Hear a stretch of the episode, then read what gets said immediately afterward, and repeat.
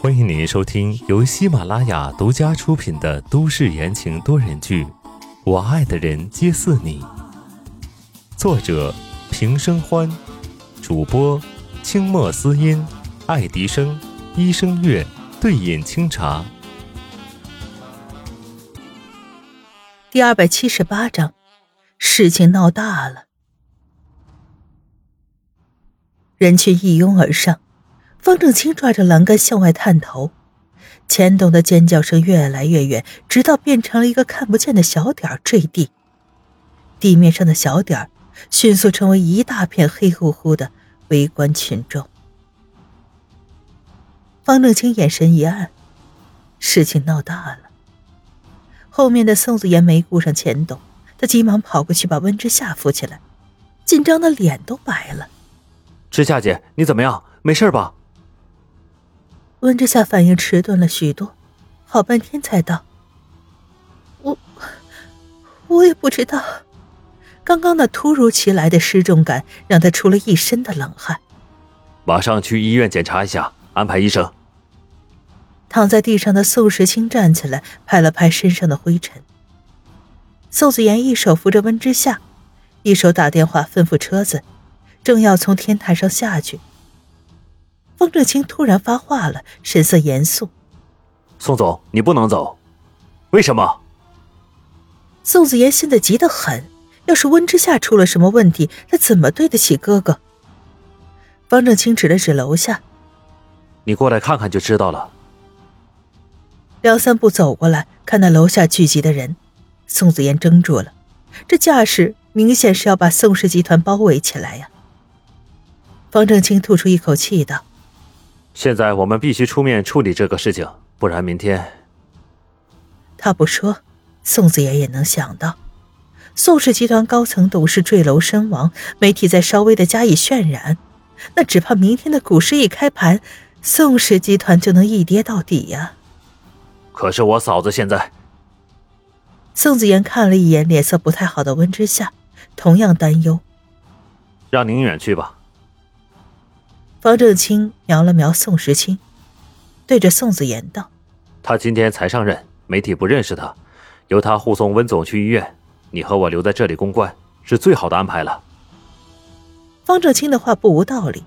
宋子言思考了一分钟，点点头，对宋时清道：“麻烦你了，请务必保证我嫂子的安全。”宋时清没回答，点了下头：“走吧。”方正清和宋子妍率先下了天台，一时间天台上就只剩下了宋时清、温之夏，还有两个强壮的保安。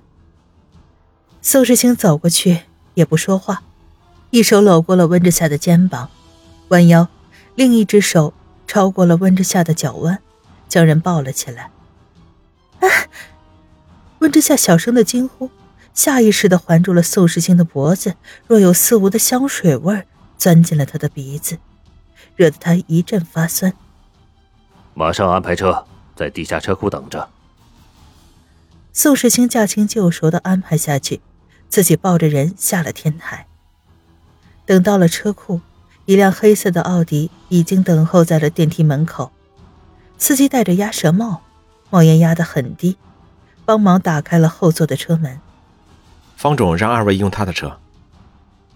宋时清小心翼翼地将人放进去，直起腰看了一眼司机，开稳一点。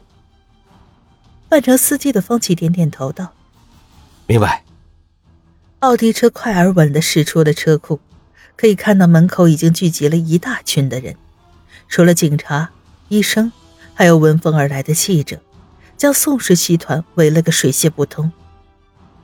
不知道是谁高呼了一声：“那是方正清的车！”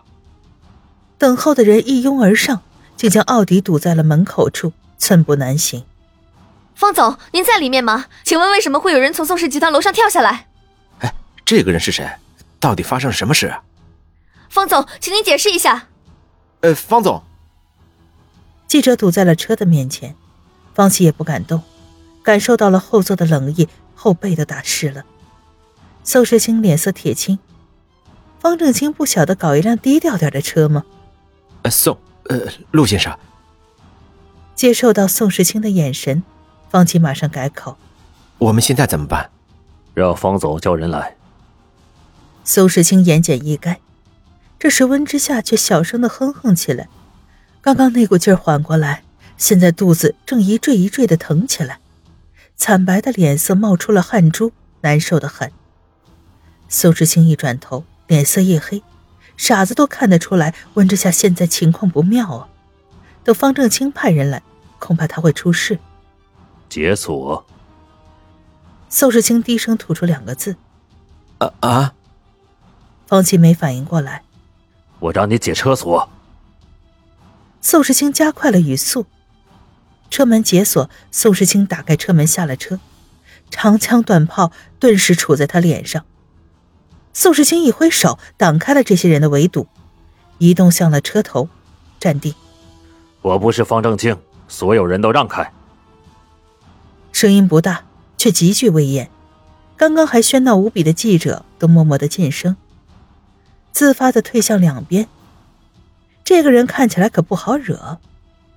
宋时清往前走，方琦聪明的跟上，虽然慢，但是有宋时清开道，总算能突出包围圈。在后排的温之夏看到车头前的宋时清，坚定的背影将他保护在了身后。他也不知是肚子疼的，还是后怕的，眼泪一下子就冲出了眼眶。终于，还是他保护了他和孩子。听众朋友们，本集播讲完毕，感谢您的收听。